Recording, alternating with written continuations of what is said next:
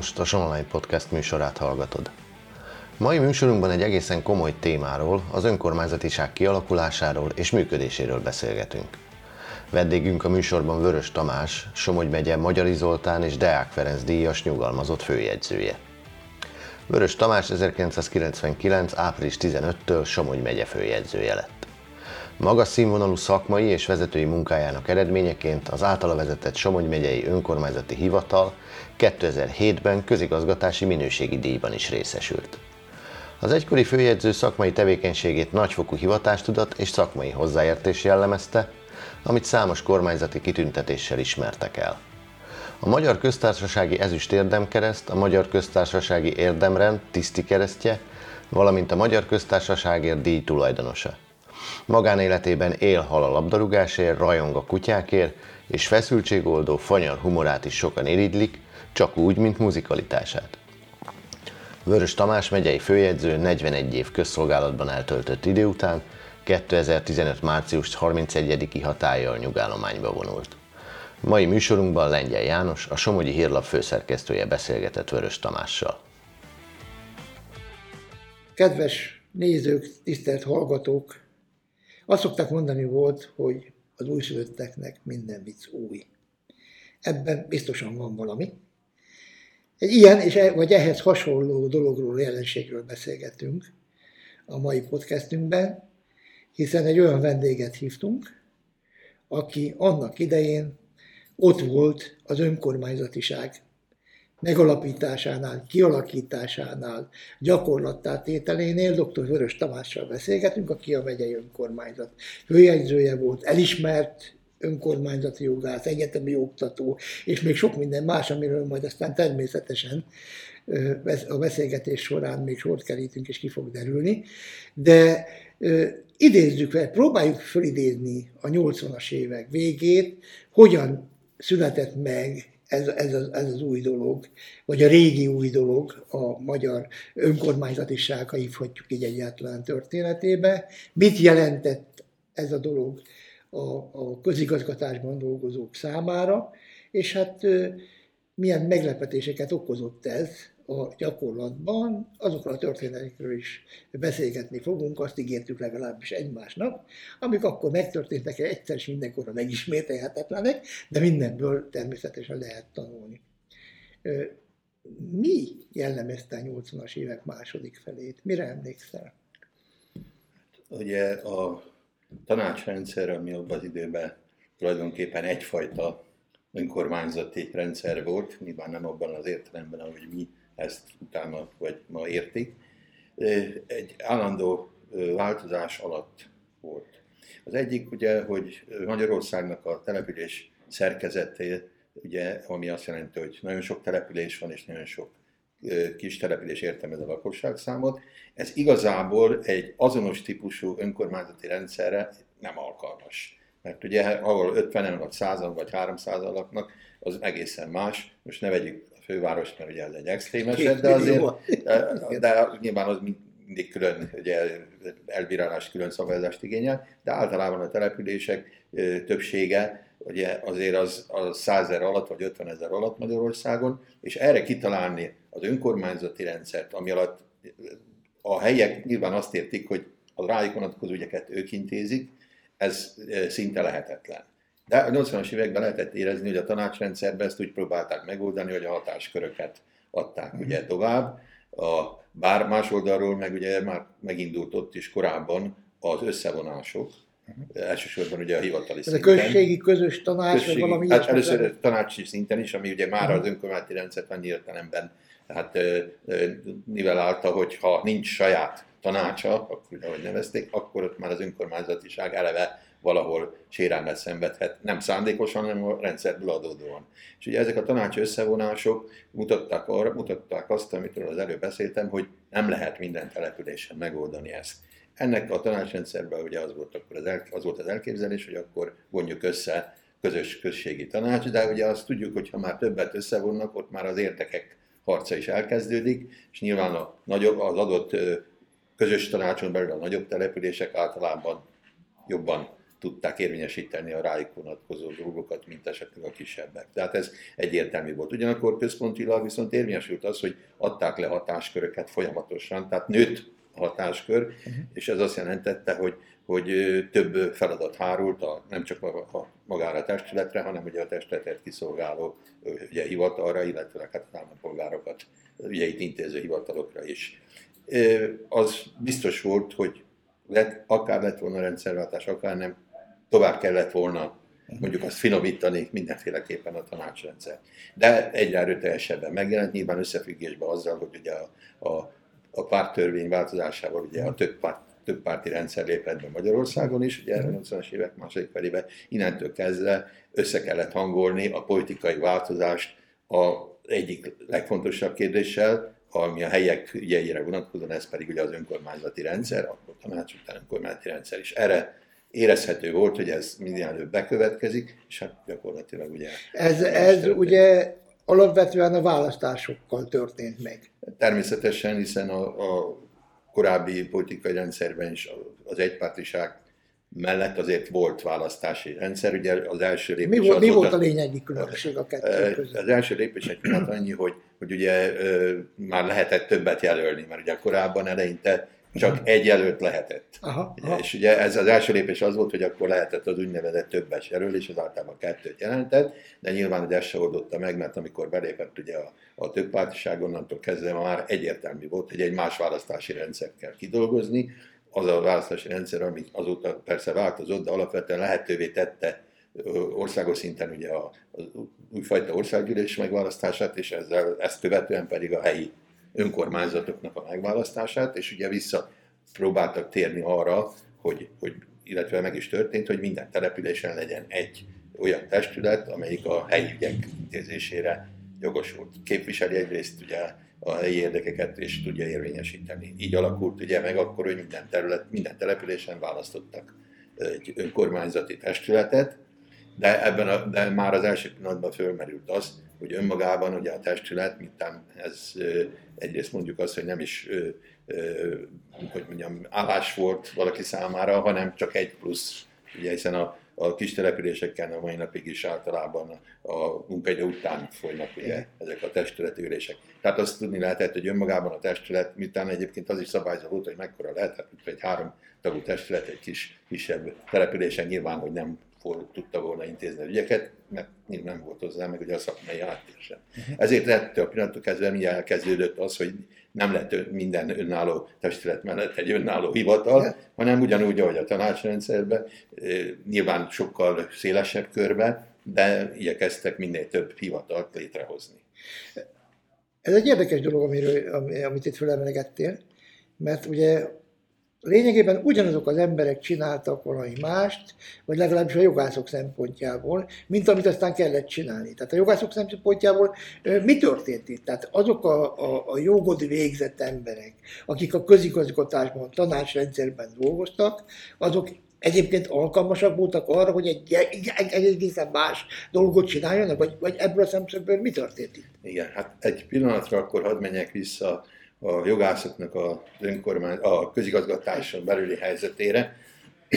Ugye amikor a tanácsrendszer megalakult, ugye az 50-es években elindult az, hogy hát szükség van ott is megfelelő szakemberekre, ugye sokféle terület, de az egyik nyilván az általános igazgatáshoz kapcsolódóan, a testületi működéshez kapcsolódóan, vagy a törvényesség alapvető feltételeihez kapcsolódóan jogi végzettségű emberekre. Na de egyrészt sokkal kevesebb jogot végzett ember volt, hiszen tudjuk, hogy mindössze 3 helyen volt az országban, ugye 3 egyetemen volt ugye jogászképzés abban az időben, és hát nem a közigazgatási pálya volt az, amire megcéloztak maguknak a jogászok.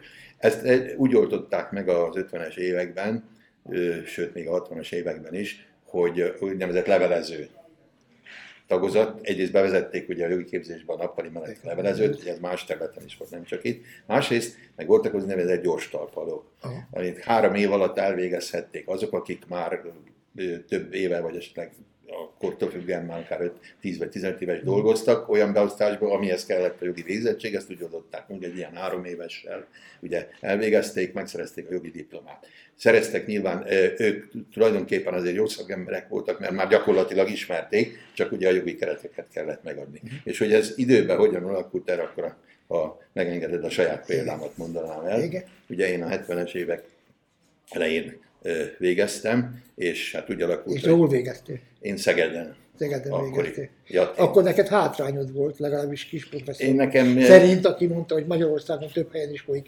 jogi képzés, és illetve Pécsen. Igen, hát ez azért érdekes erről, hogy majd később beszéltünk, hogy ugye csak előre annyit, hogy én ugye a Pécsi Egyetemen tanítottam, tehát ilyen szempontból megvan az összhangodó, de ez úgy alakult, ugye, hogy bár akkor baján laktam, tehát lehetett volna Pécs is, de én eredetileg alföldi gyerekként nyilván Szeged jutott eszembe, meg több minden más, mert ugye a vasutasként, én ugye bakterként kezdtem a pályámat, és ugye egy évet váltok, ugye vasutas családból származom, és utána... Jogi várományos bakter voltál? Hát ez érdekes, akkor egy-két mondatot, igen. Tehát én közgazdasági egyetemre jelentkeztem is az érettségi után, és hát olyan álmom volt, hogy diplomata szeretnék lenni. Oh. Ugye hát ez akkor olyan óriási dolog volt, hogy emlékszem, hogy 16-ot vettek fel akkor a közgázon erre a fetre, és hát nyilván, hogy valahogy hogy nem, mégse kerültem be. Viszont jelentkeztem együtt a közlekedés mérnökére is, de akkor nem indították, és mondták, hogy a következő évben. És akkor, utána én akkor megint egy fél mondat erejéig, ugye egy 3 évig Nagykörösre jártam gimnáziumba, de 4-ben Baján, abból adódóan, amit mondtam, hogy vastas család és édesapámat helyezgették, és amikor visszamentem a ballagásra, mert 2 helyen ballagtam, ugye elballagtam a 4-ben Baján is, meg a régi osztályommal, és akkor az osztályfőnök kérdezte, hogy na hát mi van veled, hát hová jelentkeztél? Hát mondtam, hogy a közgazdaságban, hát azt mondja, neked jogásznak kell menni.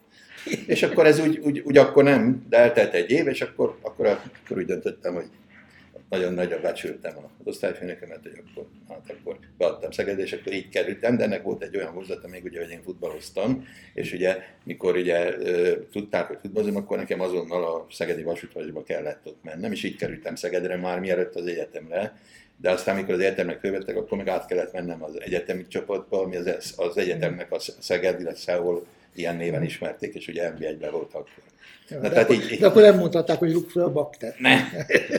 Na, tehát így alakultak ezek a dolgok. És visszatérve ugye, amikor az életem vége felé én közben ugye megnősültem, és nagyon ügyes voltam, és mindjárt lett 2 gyerekünk, ikergyerekek, és akkor hát el kellett helyezkedni. És ahogy megvolt az abszolútőröm, akkor már itt laktunk előbb Hetesen, majd Kaposváron, hogy akkor valami állás kell. És mondtam, hogy jó, hát akkor nagy helyismerettel mondom, hogy bemegyek akkor a városi tanácsra, mert a vasút meg egyéb miatt a közszolgálat nekem olyasmi volt. És hát így sikerült a megyei tanácsra bemennem, mert ennyire ismerték. Nem a városra akartál, és a megyére mentem be. És ott mindjárt a személyzeti osztályra, és akkor kérdezték, hogy mit végeztem, mondom, jogi, és hát akkor ugye a kor miatt, és nappal én mondom, igen. Jó, akkor tessék egy kicsit várni, 10 perc múlva mondták, hogy hát most még itt nincs hely, de nagyon szükség volna az illetékhivatalnál, mert megy nyugdíjba az egyik csoportvezetők, és oda is kellene jogi végzettség. Már csak azért mondom, hogy kuriózum volt, egyetlen ember volt előttem, aki nappaliról került, talán mindenki emlékszik rá, dr. Orbán István, és ő volt az, aki ugye a nappali végett, én voltam a következő. Visszatérve csak egy kicsit az előzményekre. Hát de ezek nagyon fontosak, nagyon fontosak. Van, hogy érted meg te ezt az átalakulást? Illetve hát gondolom a jogászok konzultáltak azért egymással. Hát egyrészt ugye volt egy érdekes előzményegéig a megyei tanácson, mert már mielőtt erre sor került, akkor az akkori megyei vezetés úgy gondolta, hogy át kell alakítani, mert egy nagyon nagy szervezetben rengeteg osztály volt, 14 vagy 15, már pontosan én sem emlékszem, és úgy gondolták, hogy valami összetettebbet, hogy feladatokat csoportosítva, és alakult erre egy ilyen újító szervező csoport, aminek ugye az egyik legismertebb tagja, Lampert Mónika, aki utána belügyminiszter lett. Itt csináltak itt egy olyan új szervezeti rendszert, amiben átalakult 6 főosztályra. Tehát mi tulajdonképpen egy lépéssel előtte jártunk már a majdani önkormányzati rendszernek. És akkor ezt nyugodtan meg lehetett tenni. Ezt nyugodtan meg lehetett tenni, mert a megyei tanács saját hatáskörében döntött a szervezeti szabályzatáról. Mondjuk ez formailag most is így van, tehát és úgy döntött akkor a testület. Ugye ezt tudni kell, hogy olyan elnöke volt akkor a megyének, aki szerette a változásokat és mindig előre nézett. Igen? Igen? Igen. Ki volt az akkori elnök?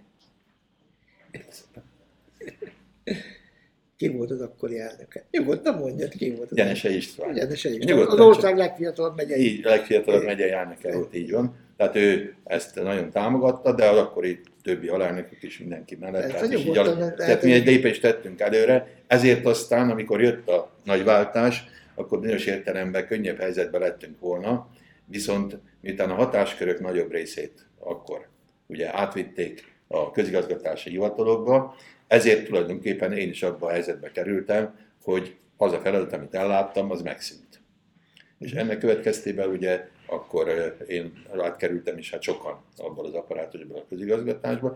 Annyiban nem jelentett idézőjelben változást, hogy tulajdonképpen hasonló feladatot láttunk el. Akkor ugye én nem főjegyző voltam még, hanem az igazgatási osztályon voltam. Tehát azok a feladatok, szabálysértés, kisajátítás, egyebek, ugye azok mentek, meg a többi hatósági. Hát ami jogi feladat. Ami amiben volt egyfajta folytonosság, hiszen rendszerváltás ide, rendszerváltás oda, az életnek mennie kell, a jogi kereteknek meg kell lennie. Ügyek jöttek, mentek. Az ügyek jöttek, mentek, emberek jöttek, mentek, tehát így van. Hogyan emlékszel vissza az önkormányzat hajnalára, az új önkormányzatosság hajnalára? Mi történt előkészítő munkákban? Sok-sok lelkes ember megjelent ott a placon, akiknek talán azt tudták, hogy hol van a megyeháza, de hogy mit kell csinálni, a döntő többség, és Isten bocsássa meg. Nekem nem fogalma sem volt, hogy mi történik itt, és mit hogyan kell csinálni. Ebben a helyzetben mit tehet egy jogász? Mit tett egy jogász? Mit nyilván, ugye abból kellett indulni, hogy az önkormányzati törvény mit biztosít ebben a szituációban, ebben a változásban. Azt kell mondanom, hogy tulajdonképpen, ahogy már korábban is jeleztem, a tanácsrendszer is egyfajta. Most a hatásköröket nézzük, hanem a működési területet. Az ugyanaz volt, ugye? A megye és a települések. Ebben a tekintetben egyébként volt egy bizonytalanság a rendszerváltáskor. Sokáig a megyének a szerepe. Ugye én akkor már nem a megyénél voltam, de azért ismerem, hallottam, meg hát kollégák, akik ott voltak, beszéltünk erről, hogy ugye nagyon úgy nézett ki, hogy a megye nem nagyon fog kapni feladatot, vagy hát olyan területi feladatokat, amik közvetlenül nem érinthetik, csak áttételesen a településeket. Tehát itt az új megye hatáskörtársa az nagyon a levegőben dolgott, és érdekes módon mégis úgy alakult, hogy aztán szép lassan, nem azonnal, de szép lassan elkezdték a megyét erősíteni. Tehát először úgy gondolták, hogy a településekre, de hát arra a döntéshozók, akiknek nyilván a többsége akkor nem ismerte tartalmilag az önkormányzatiság kérdését, úgy gondolták, hogy milyen jó lesz, hogyha kiadjuk a településekre, és majd intézik, de hát erről beszéltünk, hogy ez képtelenség lett volna megoldani települési szinten, illetve hát az, ami nem csak a települést érintette, hanem egy nagyobb körzetet, és ugye a járások is megszűntek, tehát nem volt ugye egy kisebb, hát belátták a jogalkotók is, hogy csak is a megyéhez, elsősorban a területfejlesztési feladatokat, és olyan nagyobb, olyan ügyeket, ami ritkában fordul elő, de nagyobb jogi, hát igényen van például egy kisajátítás, hogy ezt nem lehet. Vagy a közigazgatási hivatalhoz lehetett adni, vagy a megyéhez is. Így szép lassan elkezdődött. Elsősorban az intézmények tekintetében, hiszen a megyei önkormányzat nagy intézményhálózatot kapott. Ugye gondoljunk itt a szociális területre, hát Somogyban például 9 ugye ilyen szociális otthon volt, akkor a gyerek- és ifjúságvédelemre gondoljunk, a kórházra, hiszen önmagában hát az egyik legnagyobb feladat volt. Tehát ezek mind a megyéhez kerültek akkor, tehát más jellegű feladatok voltak, de gyakorlatilag erre akkor fel kellett készíteni azt az apparátust, aki ott maradt. Hát 1000 éves történetünkben a megyéknek egy idő után meghatározó szerepük volt, és ugye sokan azt mondják, hogy meghatározó szerepük lesz.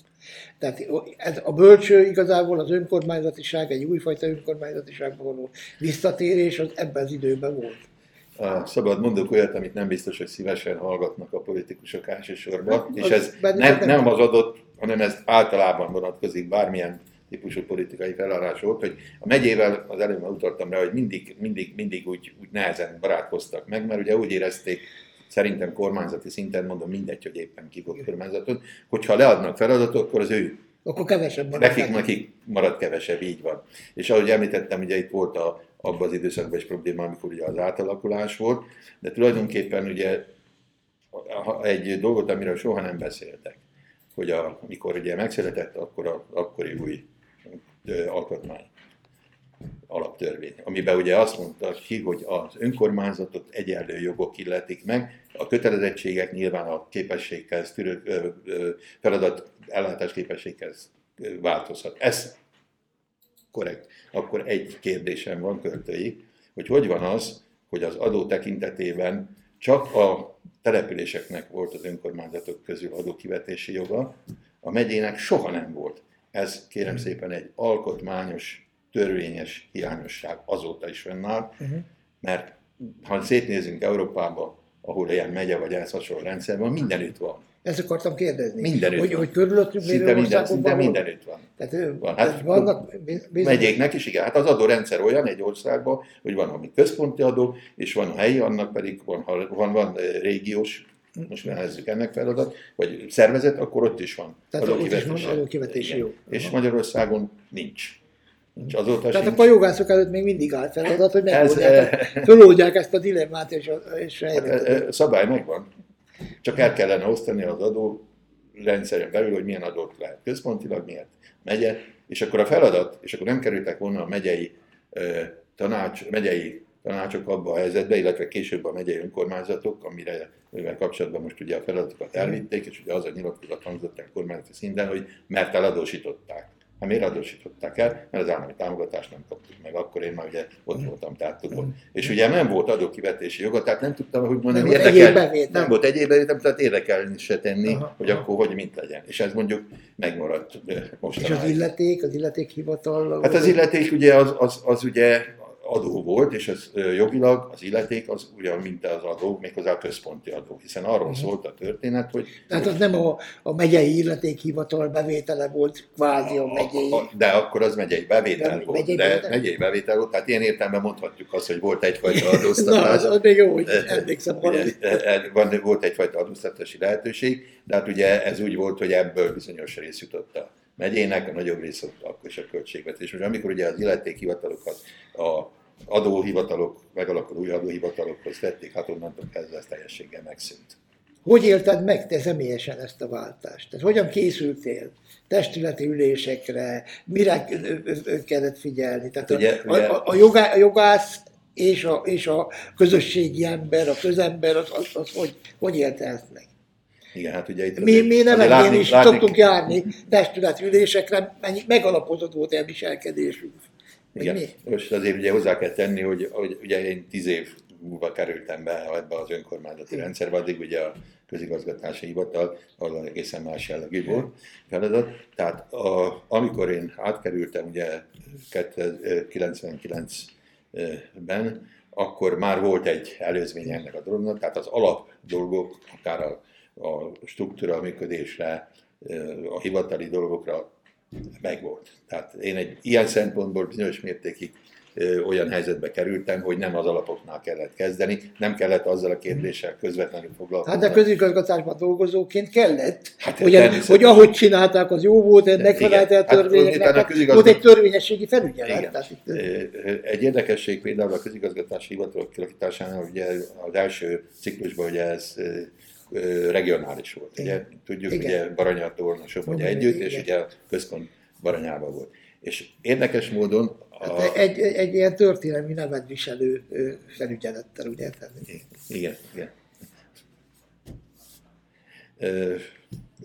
És akkor mit jelentett ez a fajta? Ez ugye érdekes volt a szakember szempontjából, az elkészítés szempontjából, hogy Baranyába és Tolnába alig-alig kerültek át a korábbi megyei tanácstól, vagy a megyétől a közigazgatási hivatalba. Ezzel szemben nálunk Somogyba többségében innen kerültek át.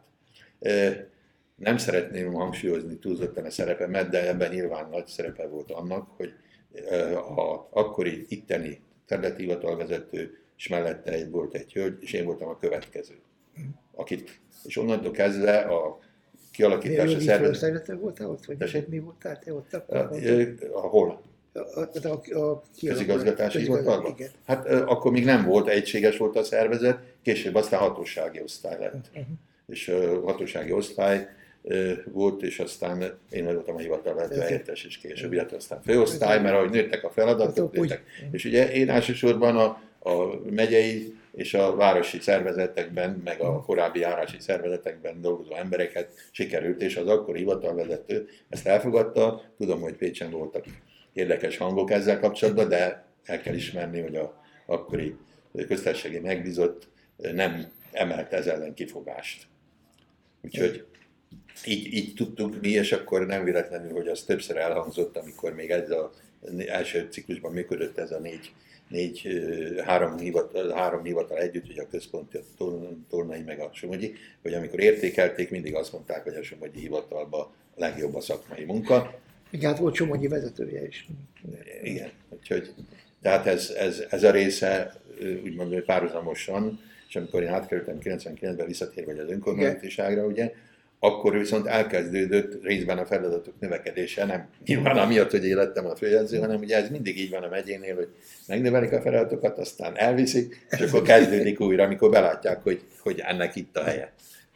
Mert ugye próbálkoztak csak két mondat kiterjesztve a regionális dologgal, aminek mondjuk területfejlesztési... Ez jogilag ez mennyire volt megalapozott? Vagy valami jogilag történelmi alapja? A történelmi alapja nem volt sose ennek. Mert talán... Akkor kik dolgoznak ki? Akkor igen, hogyha Nagy-Magyarországban gondolkodunk már a történelem szempontjából, nyilván akkor olyan területek voltak, amire szükség volt egyfajta...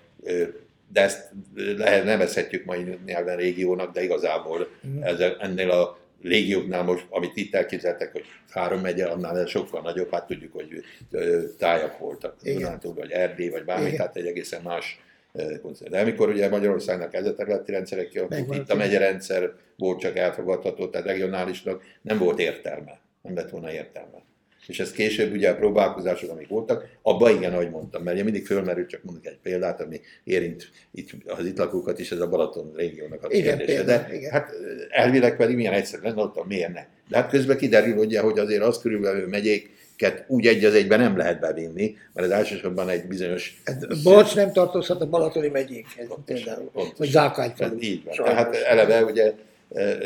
a megye felépítés ezt így nem teszi lehetővé, viszont kivenni, hogy az egy külön legyen, az megint olyan jogi és egyéb problémákat vethet föl, aminek szerintem helyes, hogy nem mentek neki. Azt más kérdés, hogy szabályozási szinten nyilván lehet a Balaton, annak a környékét, vagy ezeket a védett területeket kiemelni.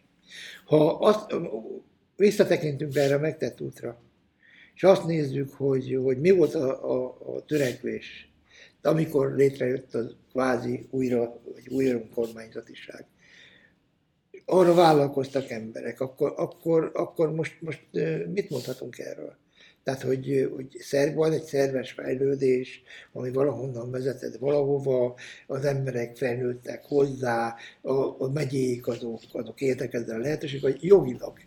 Már a politikusok azt mit mondanak, azt ismerjük, ezt tudjuk. Jogilag én azt gondolom, hogy ez egy óriási lehetőség volt, a helyben belépve a megyét is. És alkalmasak az emberek arra, hogy saját magukat. Teljes mértékben ez bebizonyosodott, hogy tudják intézni a dolgaikat megfelelően. Mindig a sikeresség az attól függött, hogy a hozzávaló támogatási rendszer milyen. És ugye mindig, ha valami nem sikerült, az nem azért volt, mert a szakmai része nem volt megfelelően elkészítve, vagy nem volt hozzá megfelelő elképzelés, hanem egyszerűen, mert a anyagi feltételek, ahogy mondtam, főleg a megye esetében ugye volt ez problémás, de szép lassan, és akkor ugye körülbelül azt lehet mondani, hogy 2012-ig látom azt, hogy az önkormányzatok, az volt a csúcsidőszak nekik, amikre fölfutottak. De mennyi időt rendeződtek össze? Tehát mennyi időt értették meg pontosan, hogy ilyen álmok, elképzelések voltak, gondolom, még ma is megjelenik egy település fejlesztési elképzeléseibe, hogy olyanokat, dolgokat szeretne csinálni, amihez aztán nincs ereje fenntartani, meg mi egymás, hogy ez ebben látható változás? Tehát, hogy... Hát ezt nehéz megítélni, mert ugye az önkormányzati rendszernek a sajátossága, hogy a testületek változnak az összetételek. És ugye, ha az jelentősen átalakul... De ez jó, ez a, mondjuk ez a, most volt 4 éves, most 5 éves rotáció? Jogilag? Vagy elég hosszú, vagy elég rövid? Vagy, ez inkább csak kavarodást okoz, mert kár volt szétválasztani, és úgy tudom, hogy az a törekvés, hogy később megint vissza akarják hozni, hogy egy időben legyenek a választások. De a választások elég nagy feladat. Megmozgat sok embert, utána hoz változásokat. Tehát mindig a választások utáni első év, 1-2 év, de az első év biztos azzal telik el, hogy akkor a változásokat után hogyan legyen. Akkor van 1-2 év, hogy működjön, és utána már a 4. vagy a 3.-4. év attól függ, hogy országgyűlés vagy helyi, készülnek a következő választásokra, és ez nem jó. Én az 5 éves rendszert jónak találnám azzal, hogy mind a kettőbe legyen ez. Hát sok helyütt egyébként így van az országgyűlési választásokban is, hogy nem 4 év. Nem csak megyékben, hanem az országgyűlési szinten is. Tehát ez jó lenne, és ezt lebonyolítani egy fél év alatt, kemény munka, de megvan hozzá, én úgy gondolom most is a megfelelő apparátus, és akkor utána lehessen mondjuk 3 évig legalább nyugodtan. De ez az, hogy 4 év az országgyűlés, akkor arra, akkor rá 1 évre, ugye így indult most már 2 év eltolódás, tehát ez semmiféleképpen sem segíti elő a folyamatos színvonalas munkát. Ugye te nem csak az önkormányzatok mellett dolgoztál, és az önkormányzatokat figyelve, hanem a közigazgatási hivatalban is, ahol ugye többek között azzal is foglalkoztatok, hogy a kialakuló helyi önkormányzatok milyen rendeleteket, milyen döntéseket, milyen szabályokat hoztak, ami gondolom egy jogi előadáson a példák tárháza is. Hogy ha most természetesen név és egyéb egy településnév említése nélkül, hogyha eszedbe jut néhány olyan megfogalmazás, ami joggal, jogi professzorok előadásaiban elő szokott fordulni, intő példaként is, de mikkel találkoztál? Mik azok? Hát, milyen elfogadták ki a segítséget, a támogatást? Ha erről az oldalról indulunk el, akkor azt kell mondanom, hogy igen.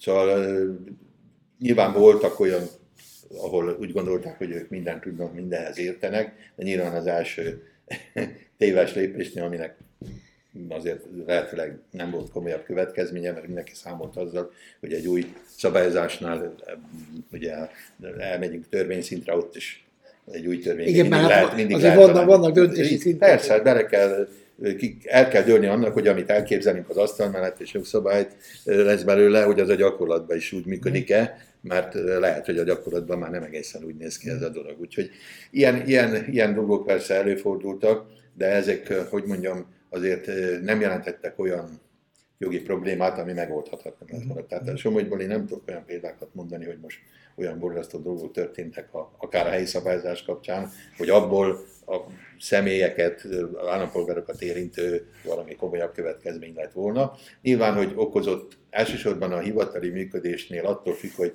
mennyire volt erős a polgármester. Ugye, főleg, ahol egy hivatalt szolgált ki, csak ugye egy önkormányzatot szolgált ki. Ahol már több volt, ugye az mindig érdekes játék volt, mert ott el kellett dönteni, hogy ahol kell mondjuk polgármester egyetértés, ott a több település van, akkor az összes polgármester, vagy pedig megbízzák, ahol a hivatal van, azt a polgármestert ezzel. Az utóbbi gyakorlat sokkal inkább bevált, mert ugye abban esetben, hogyha kellett mindenkinek az egyetértés, és valaki valamilyen nem, akkor ugye hiába akartak bármit, akkor ez nem lehetett. Tehát ez mondjuk ennek a hátránya lehetett, de mondom, itt Somogyban az volt a tapasztalat, hogy rájöttek arra, hogy valahogyan meg kell egyezni, mert csak akkor viszi előre a településeket, ha valaki ellene van, akkor az nem csak magának, a saját településének, hanem a közösségnek is áll. Tehát ez kellett egy kis idő, de én szerintem ez viszonylag elég gyorsan kialakult, és érdekes, az esetleges változások esetén is ez többnyire működött, mert mondjuk, hogy átvették az előző testülettől azt, hogy azért itt az egyetlen. Tehát a jog azért minden pillanatban, minden helyzetben kellő fenyegetettséget is jelentett a segítés mellett. Természetesen, az irányadás mellett arra, hogy... közigazgatási hivataloknak akkor ugye megvolt az a jogköre, hogy mint ahogy most a kormányhivatalnak is megvan, hogy a szervezeti szabályzatokat, ami jogszabály, ugye, azt fölvizsgálja és megtegye az észrevételt, és ha nem fogadják el, ugye, az esetben ugye a bírói úton is tudja érvényesíteni, bár erre nem nagyon került sor Somogyba, úgyhogy én azt gondolom, hogy megértették azt, hogy a helyi jogszabály. Semmiféle kurckodás, semmi nem volt, tehát itt az simán átmentünk az úton, és átmentünk az önkormányzatásra. Hát tulajdonképpen, ha erről az oldalról nézzük, akkor igen. Akkor igen. Hát bármennyire is érdekes volt, bármennyire is érdekes testületi ülések, törekvések, elképzelések voltak. Ez jogilag keret. Lehet, hogy helyben voltak ilyenek, amit nem jutottak el, meg ez lehet, hogy inkább az elején lehetett, és ahogy mondtam, hogy az első 10 évben a közigazgatási hivatal, oda meg nem igazán.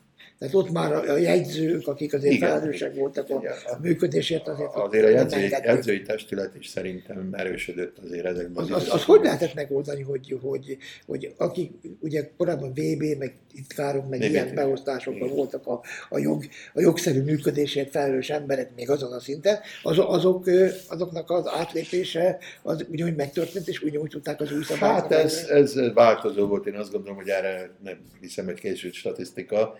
Nyilván az első időszakban igen, mert most előkeríteni egy VB titkár helyett gyorsan egy olyat, aki a helyi dolgokat ismeri, de tudja, hogy központhoz is hogyan kell viszonyulni, hát az azért nem ment. Fokozatosan, itt is inkább a végzettség tekintetében, ugye akkor VB titkárnak elég volt a Tanácsakadémia végzettség, igen, ami egy azért tulajdonképpen bizonyos mértékig elég is volt. Főleg amíg ugye szétszor volt, tehát nagyon sok hivatal volt. Amikor ugye csökkent ezeknek és összetettebb lett a feladat, akkor már jobb volt egy, ugye akkor az államigazgatási főiskola, ugye a mai napig is az ugye megfelel, illetve hát aztán később. És ahogy nőtt a képzett jogászok, már mint az egyetemen képesítésszerzők száma, ugye több lehetőség volt, hogy az önkormányzatokhoz is kerüljenek, és ma már, ahogy én így rátekintek, többségében jogot végzettek a... Ha megnézzük a környezetben lévő országokat, meg a volt szocialista országokat, és összehasonlítjuk a jogvégzettek számát, meg mit tudom én, tehát hol tartunk mi? Tehát hát vannak ilyen kimutatások? Én őszintén nem igazán láttam ilyen kimutatásokat, nem is tudom. De szükséges és elégséges elben. Tehát mit lehetett érezni? Hogy... Hát, én úgy gondolom, hogy Magyarország, tehát most az önkormányzati rendszerben... Mivel oktattál egyetemen is, és tudod? Igen, az egy másik dolog, ugye, mert az egyetemen én ugye a jogi képzésben is részt vettem, de ez ott érdekesebb inkább, és látja, hogy egy picit ez most eltér attól, amit kérdeztél, hogy általában a közszolgálatban, nem csak a hatósági területen, nem csak őket, hanem bármelyik más területen kell-e vajon valamifajta alapjogi ismeret, vagy elég azt mondani, hogy hát van egy jogász, és akkor majd. Én azon a véleményen vagyok, hogy egy általános alapjogi ismeretre mindenkinek szüksége van. És ebben valamikor egy olyan jó 10 évvel, 10-12 évvel ezelőtt nagyot léptünk itt Kaposváron. Mert az akkori rektorral beszélgetve eljutottunk odáig, hogy miután itt is ilyen többféle oktatás, felsőfokú oktatás volt, hogy nem árt, hogyha van egy alapismerete, jogi alapismerete, független attól, hogy tanár lesz, vagy agrármérnök lesz, vagy bármi más. És ez itt bevezetésre is került, méghozzá először nagyon határozottan, kötelező jelleggel, volt egy ilyen fél éves tárgy, az volt a neve, hogy jogi alapismeretek. És ezzel elkezdődött egyfajta jogi oktatás. Én mellett még azt mondtam, hogy emellett ugye két dolog fontos, még bárki milyen mit tanul felsőfokú szinten, ez a alappénzügyi ismeretek, és hát akkor még úgy gondoltam, hogy az informatikai, az utóbbi már nem biztos, hogy kell, de mert már megszerzik korábban. Ugye? De a kettőt azt most is fenntartom, hogy annélkül jó szakember, hogy ne legyen ahhoz a területhez, amin dolgozik. Legalább az alapvető ismeretek. Gondoljuk akár egy pedagógusra, de bármely a kórházba, vagy bárhol. És ez jól beindult, aztán jöttek a változások ott is, és szép lassan kivezették. Úgyhogy jelen pillanatban nincs ilyen általános jogi ismeretek itt, hanem a pénzügy azért megvan még, de a bizonyos pénzügyi alapismeret, de ott is sem minden területen. Úgyhogy én ezt fontosnak tartanám, de hát ez ugye... Vagy a jövő eldönti. Hogy szükség van, nem, hogy a jogászok majd megoldják. Már én úgy láttam, hogy az érdeklődés is. Nyilván a jogi képzés keretében ott inkább valóban az volt az érdekesebb, hogy a gyakorlati oldalról, és az szintén a hallgatóknak az tetszett, ha akár a választásokkal kapcsolatban, vagy akár a önkormányzatok működéssel kapcsolatban voltak, hát oda még éve Pécsen ott én ezzel foglalkoztam, hogy összehasonlítani a különböző országoknak a, hát elsősorban az ő szintükön inkább, vagy őket inkább az országgyűlési dolgok értek. Tehát a legfőbb hatalmi szervezetnek az alakulása kevésbé a helyi, mert azt azért... Ott mégis nagyobb a tét, igen, valamivel. Bár fontosságában nincs különbség a kettő között. Tamás, köszönöm szépen. Van-e még valami? Hát, ha megengeded, még egy dologról azért beszélnek, ami most kezdődött el, ami látszatra elnevezésváltozások. Gondolok itt ugye megyei szinten a főispáni dologra, ami szépen hangzik. A történelmi oldalról nézem, talán érdemes volt rajta elgondolkozni. És még azt is mondom, hogy talán hatáskörüleg is van összefüggés. Akkor ugye ezt tudjuk, az a királyembere volt, most ugye a főispán a kormányembere, ez így rendben is van. Itt a probléma a vármegye szóval van nekem, mert ha már azt mondjuk, hogy vármegye, akkor nézzük meg, hogy mi volt a vármegye hatásköre. A vármegye az teljes, mai szóval teljes független önkormányzat volt, és az összes feladat, ami ma állami feladatként jelenik meg, az mind ott volt, ugye, és az igazi vármegye első számú vezetője ugye az Alispán volt. Nem véletlen szerintem, hogy jelen pillanatban nem nevezik az Alispánnak az elnököt, hiszen nincs közel sem, nem annyi, megközelítőleg sincs. Tehát én nem tudom, hogy ez most csak azért, mert szépen hangzik, mert ugye szépen hangzik, hogy Somogy vármegye, de jelen pillanatban nincs köze tartalmilag egyáltalán az akkori vármegyéhez. Aztán, hogy majd, mint ahogy említettem többször, hogy szükítették hatáskörét, majd bővítettek, hogy ez most egy első lépés afelé, ezt fogja majd a jövő eldönteni. No, köszönöm szépen, akkor ezzel járjuk. Köszönöm szépen.